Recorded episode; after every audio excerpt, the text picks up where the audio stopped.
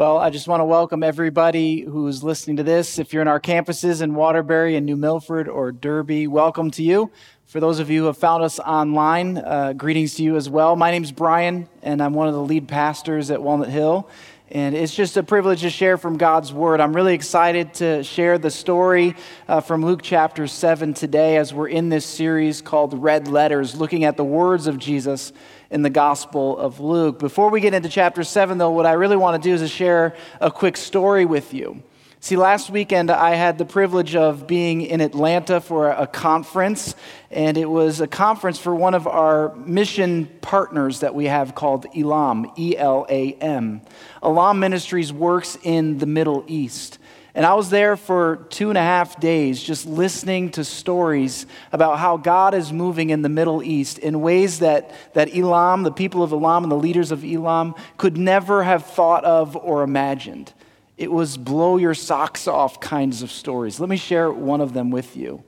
One guy got up on the stage and he shared with the group of about 200 of us that he was a part of an initiative where they were smuggling Bibles into a country in the Middle East. Now, when you hear that, you think, okay, there are some people who put some Bibles in their suitcase and they fly into the country. You've got the wrong idea if you're thinking about it that way. No, there are people who literally carry the New Testament Bibles into their country. They hike through the mountains. In the wintertime, this, this guy who was up on the stage, he showed us these pictures of them smuggling the Bibles into their country all over the mountains, mountains in wintertime. It looked like they were climbing Mount Everest, the wind blowing. They had to go miles carrying backpacks full of Bibles. Once they got into the country, they would bring them, and they do bring them, to these storefronts where they hide the Bibles in the back closets. Then there are these Christians who come and they gather the New Testaments and they distribute them throughout their country. This man on the stage, he said, he was, he was really in a humble way saying, Man, the Lord's been so good to us. We've been able to, to deliver Bibles. When somebody requests them, we can get to them usually within one day. So I've been calling it Elam Prime. They're able to get these Bibles to people in one day. Then he began to tell this story. So imagine these Bibles, they're printed, then they're carried through the mountains into this country. Now imagine a woman requesting a Bible. Her name is Mary. She wants this New Testament. She heard about this Jesus. She's a Muslim, but she wants to read about Jesus. So now this group of Elam leaders bring this Bible to Mary and hand it to Mary. She begins to read the gospel accounts, begins to read the story of Jesus. She's so taken by this Jesus, about this God who loves her so much that he came down as one of us. This Father in heaven who loves her so much that he reveals himself in Jesus. She's, she's so enamored by this that she gives her life to Jesus. Now, at the time, she's taking care of her niece, her sister's daughter. And this niece was actually very ill. In fact, the doctors said that she only had a few days to live. And so, this daughter's mother was in prison at the time. Let's call her Beth. They give Beth two nights' leave from prison to come out and stay with her sister Mary, who's taking care of her daughter. So all of a sudden, Beth comes in the door, and Mary begins to tell her sister all about her life transformation. I read this Bible. I read about Jesus and how he changes lives. I even read how this Jesus is able to heal. And so Beth says, Well, I guess if your God can heal, well, then let's pray that my daughter would be healed. Man. So Mary decides to pray, lays hands on the daughter, and prays that Jesus would heal her. And guess what happened? Over the course of two days, the daughter got better. So, of course, now Beth, seeing that this God of her, sister was real, that this Jesus was real, she gives her life to Jesus as well. She goes back into the prison, and just in the first month of being back in the prison, she's led five people to Jesus. She's leading this prison to Jesus because she met and encountered this very real Jesus. And it all started with the power of God's Word. I wonder if we come into our campuses, if we come listening to this message wherever you are, whether you're on an airplane, in your workplace, or in your car driving right now. I wonder if we come with that level of expectation that God can move in power through His Word. I hope that we do. So, as we open this word, friends, I pray that He would move with power, that He would change and transform our lives. We're in a year called Ignite Compassion, and in this story out of Luke's Gospel, chapter 7, we learn from Jesus what it looks like to be compassionate people. Let me share the story, and then I want to draw our attention to a few different things at the end. It starts in verse 11, and it says this Soon afterward, Jesus went with his disciples to the village of Nain. If you're to rewind, you'd notice that Jesus was in Capernaum. This is where Peter lived. This is where he did a lot of his ministry. Now he goes to Nain. This is a, a, walk of about 20 to 30 miles. Capernaum is on the Sea of Galilee, the northern part of the Sea of Galilee. And Nain is, a, is southwest of Capernaum, about 20 to 30 miles away. And you'd have to elevate 700 feet from, from the sea level. And so this was not an easy hike when I think about this and when I read the Gospels, you know what happens for me is that I replace my, my flannel graph version of Jesus and it's replaced with this, this tough man. Jesus was, was a tough person. Here he is going from Capernaum to Nain, walking there uh, in sandals in the heat of the day, a, a two day journey, 20 to 30 miles. I want you to picture this kind of Jesus as he travels to Nain. It says he travels there with his disciples, but then we learn even more. It says a large crowd followed him. Now, many people believe that this could have been upwards of a thousand people who were following him at this time.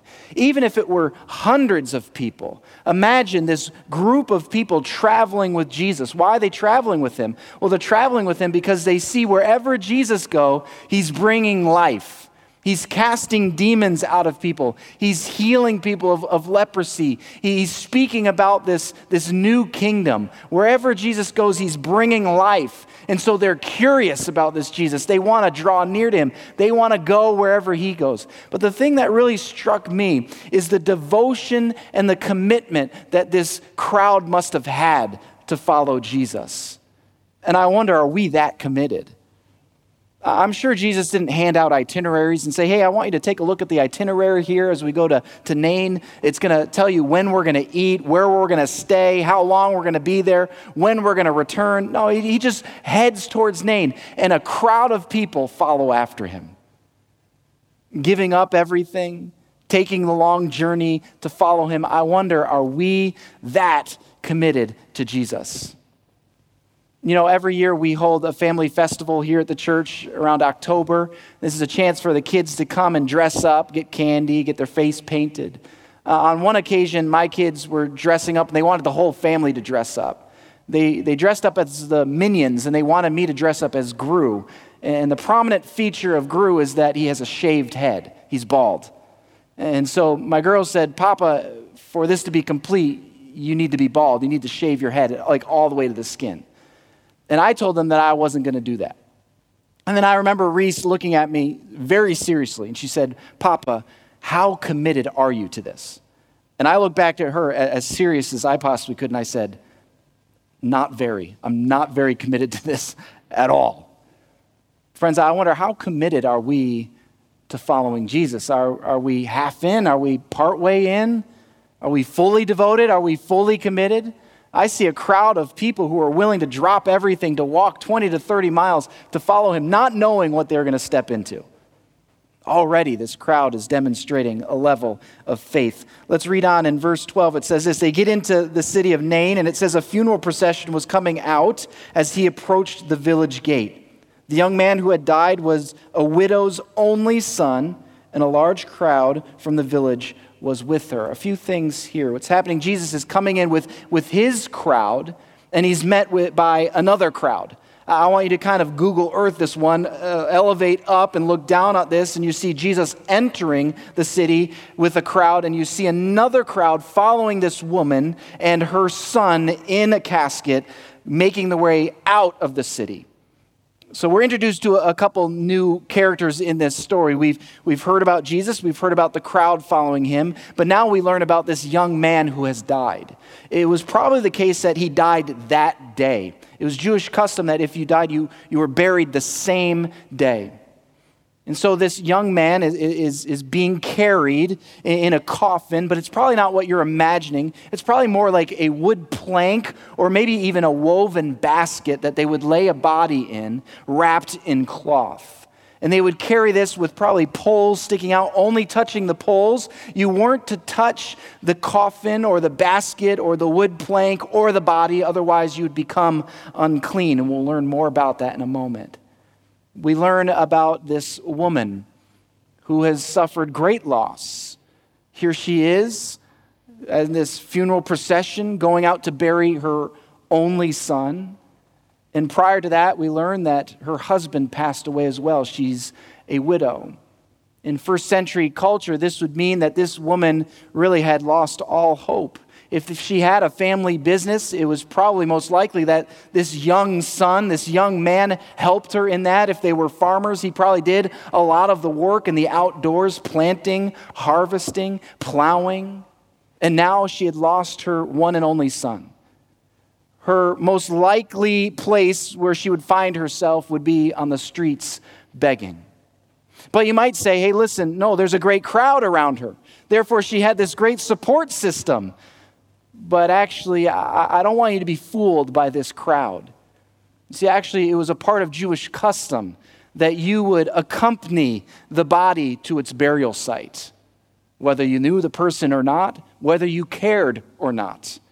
And so a great crowd would develop whenever somebody would pass away and they would escort the body to the place of burial. Oftentimes, you would even have professional mourners and sometimes you would even pay professional mourners to walk alongside the, the casket as it was carried out, demonstrating mourning paid off. And so here it's probably more likely that you have a crowd around her that's not there because they're showing compassion towards her, but instead because they feel obligated to be there which causes us to think about our own lives of compassion. Are we living truly compassionate lives, or are we living lives caring for others out of obligation? And so we move on in this passage, it, it, moves on here, and it says this When the Lord saw her, I love how Luke calls Jesus the Lord here. It says, When the Lord saw her, his heart overflowed with compassion.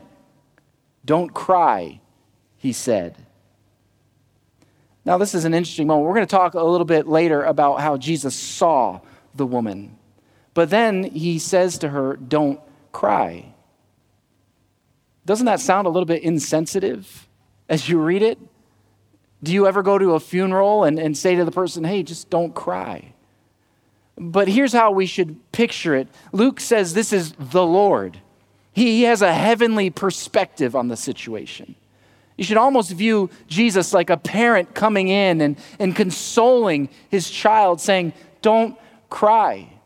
I can tell you, friends, as a parent, oftentimes when, when my kid is going through something difficult, maybe they've, they've hurt themselves physically or, or they're stressed out by something in school or somebody said something to them that, that hurt them, and, and they come to me and they're, and they're crying, maybe they're weeping over the situation. Oftentimes I'll get down, I'll embrace them, and I'll say, Don't cry. But the only reason I can say that is because I know that there's, there's a better future ahead. Don't cry, don't worry. I know that there's, there's better days ahead. And so Jesus, he comes to this woman, and the only reason that this isn't crass or, or rude to say don't cry is because he has this heavenly perspective. Listen, don't cry. Something better is coming along.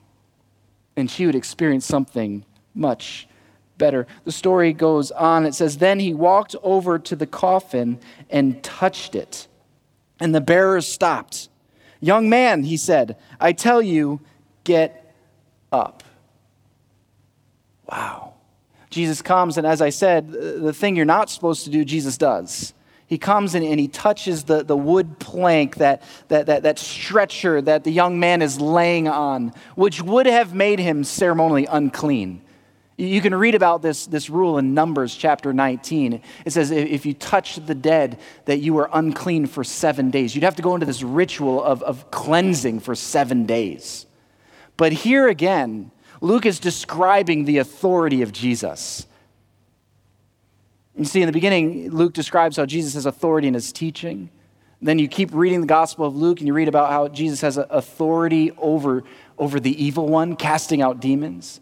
Then you read about how Jesus has authority to heal, even heal leprosy, which was considered the thing that you could never heal. And now, here Jesus is saying, not only do I have authority in all those aspects, but I have authority over death.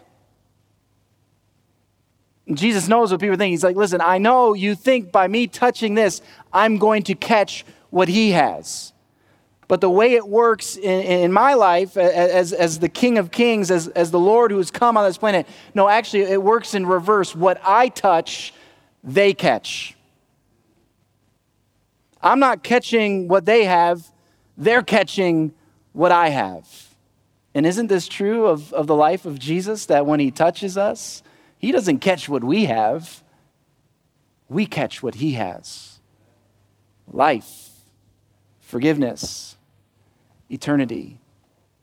And then he, he says to this boy after touching the coffin, Young man, I tell you, get up. We're going to talk more about this in a moment, but I love how Jesus, he, he just heals this boy through the power of his words. No show, no lights, no fireworks. He just commands him to get up. And then it goes on, and this is interesting. It says, and, and then the dead boy sat up so he does two things. The first is he sat up, then he began to talk. I've always wondered what he said. We have no idea, but, but he just begins to talk. And then it says, and Jesus gave him back to his mother. We'll talk about this more in a moment too, but there's this return. What once was dead is brought to life, and then it's returned to its rightful place. And this is what Jesus does. What once was alive then becomes dead, but then he resurrects it and he puts it back in its rightful place. What once was alive in the garden, this fellowship with the Father, died in the fall. Now sin has entered the world, but in Jesus we are brought back to life and we will be put back in our rightful position as the children of God. This is a little glimpse of the whole story of what Jesus is doing. And then the, the passage goes on, it says, Great fear swept the crowd, and they praised God, saying, A mighty prophet has risen among us. And God has visited his people in verse 17, and the news about Jesus spread throughout Judea and the surrounding countryside. Just a few things to say here. Did you notice what they called Jesus in this moment? They said, Wow, a, a great prophet is here. A great prophet. They're, they're comparing Jesus in this moment. You see, there are other prophets that had risen people from the dead. Two a man named Elijah and a man named Elisha. You can read the stories in 1 Kings and 2 Kings. And you can see actually they both raised a boy back to life.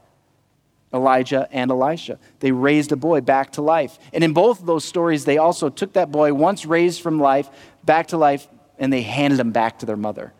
And so they're comparing here. But when you compare the stories, they're actually very different because the prophets, Elijah and Elisha, they had to cry out to God, Lord, would you heal this boy?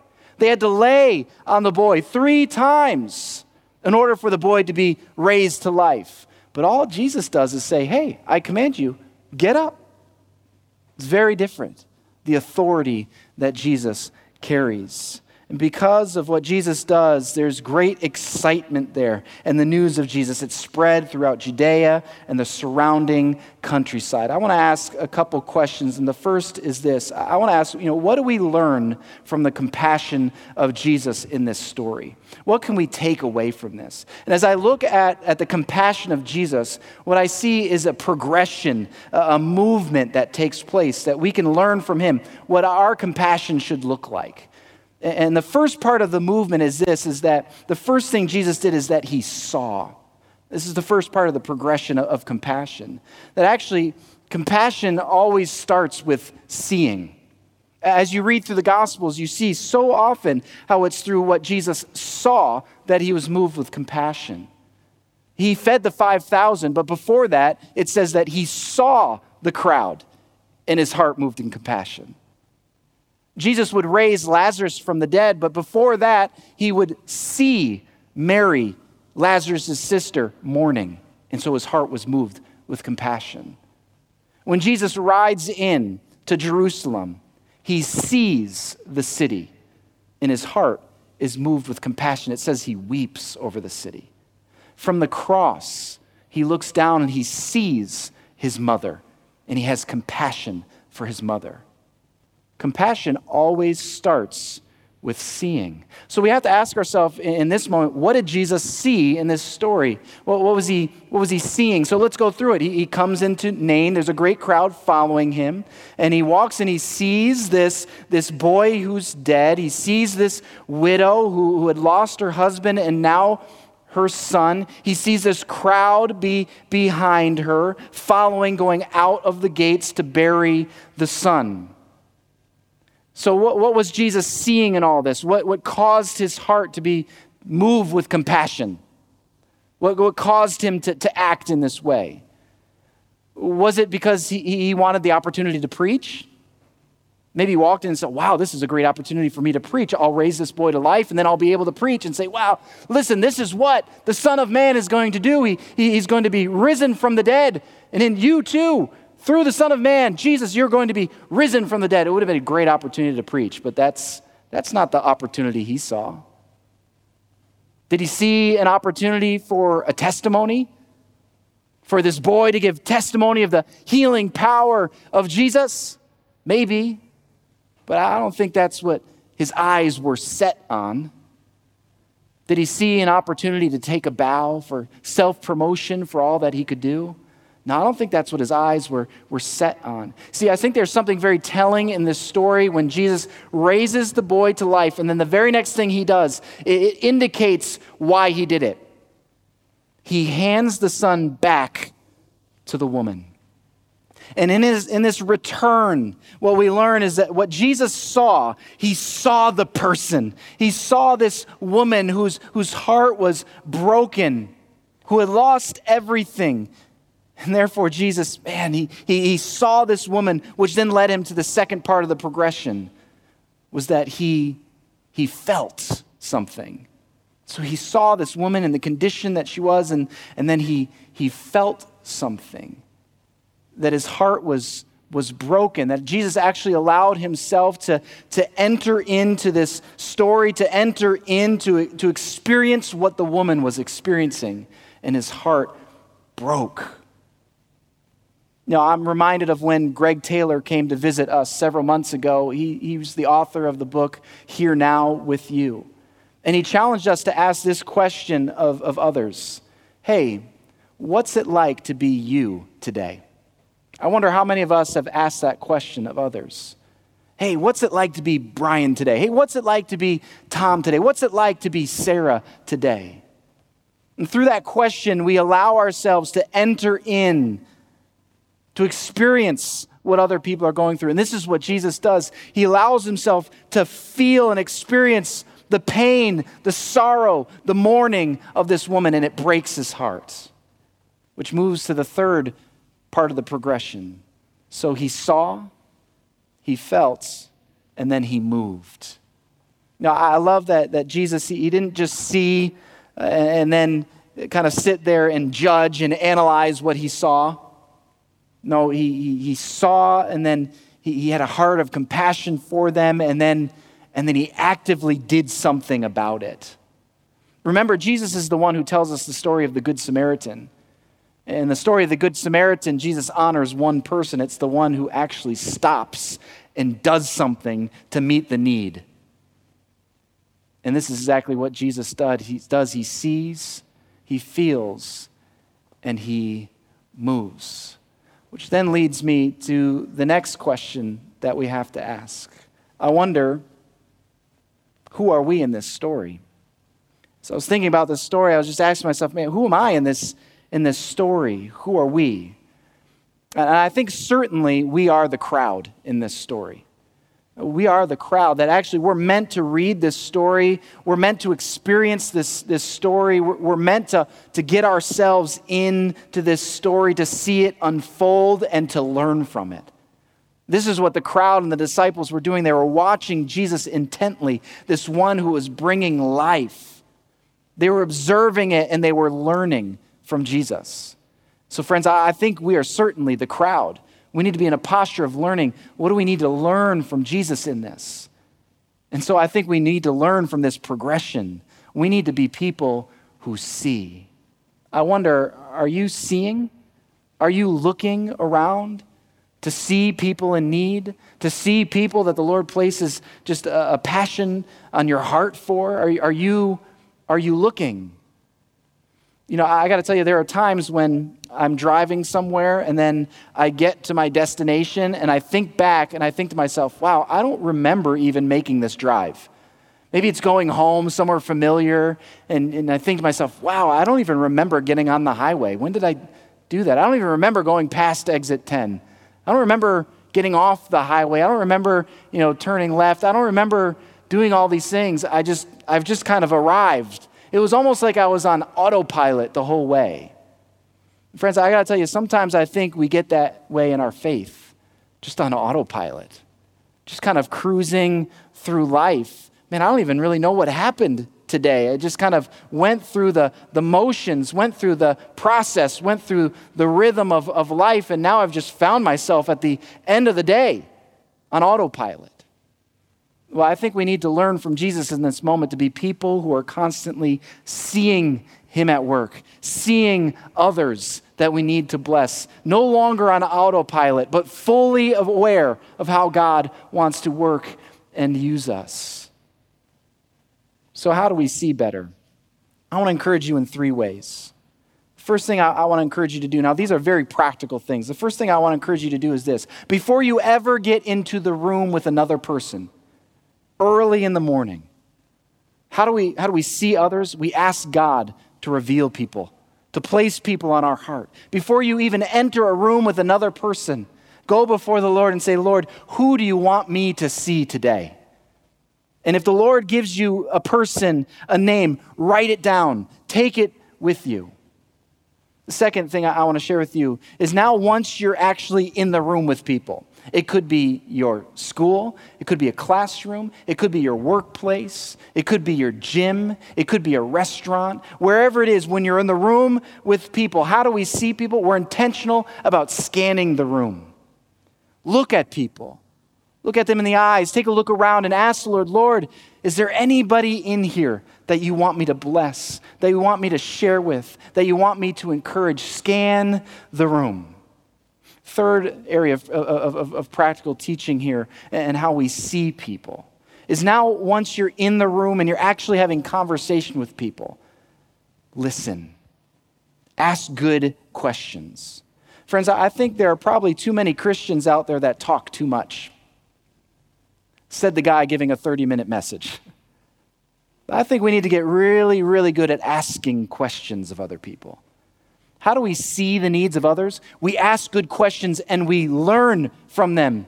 We open our ears to hear what they're saying, to hear their troubles, to hear their suffering, to hear their pain, to hear their worry, ready to respond. The second thing that we need to do, learn from Jesus here, is we need to feel. You know, God has created us to feel, and this is a good thing. Now, I'm currently in a master class on feeling because I have four girls. Oftentimes I'm saying, Jesus, what would you do?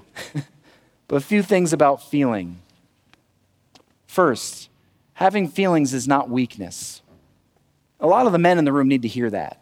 having feelings is, is not a weakness.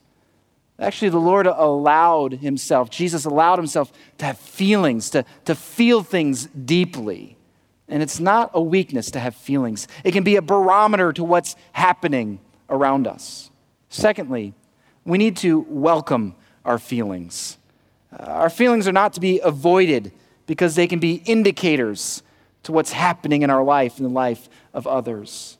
And the third thing I'd say about feelings here is this is that we need to listen to our feelings, but not exclusively. When we only listen to our feelings, we can be led out of reality. We can spiral out of control. It can spin ourselves into fear. So we need to reason, listen to our feelings, but also use our, our minds to discern what's happening.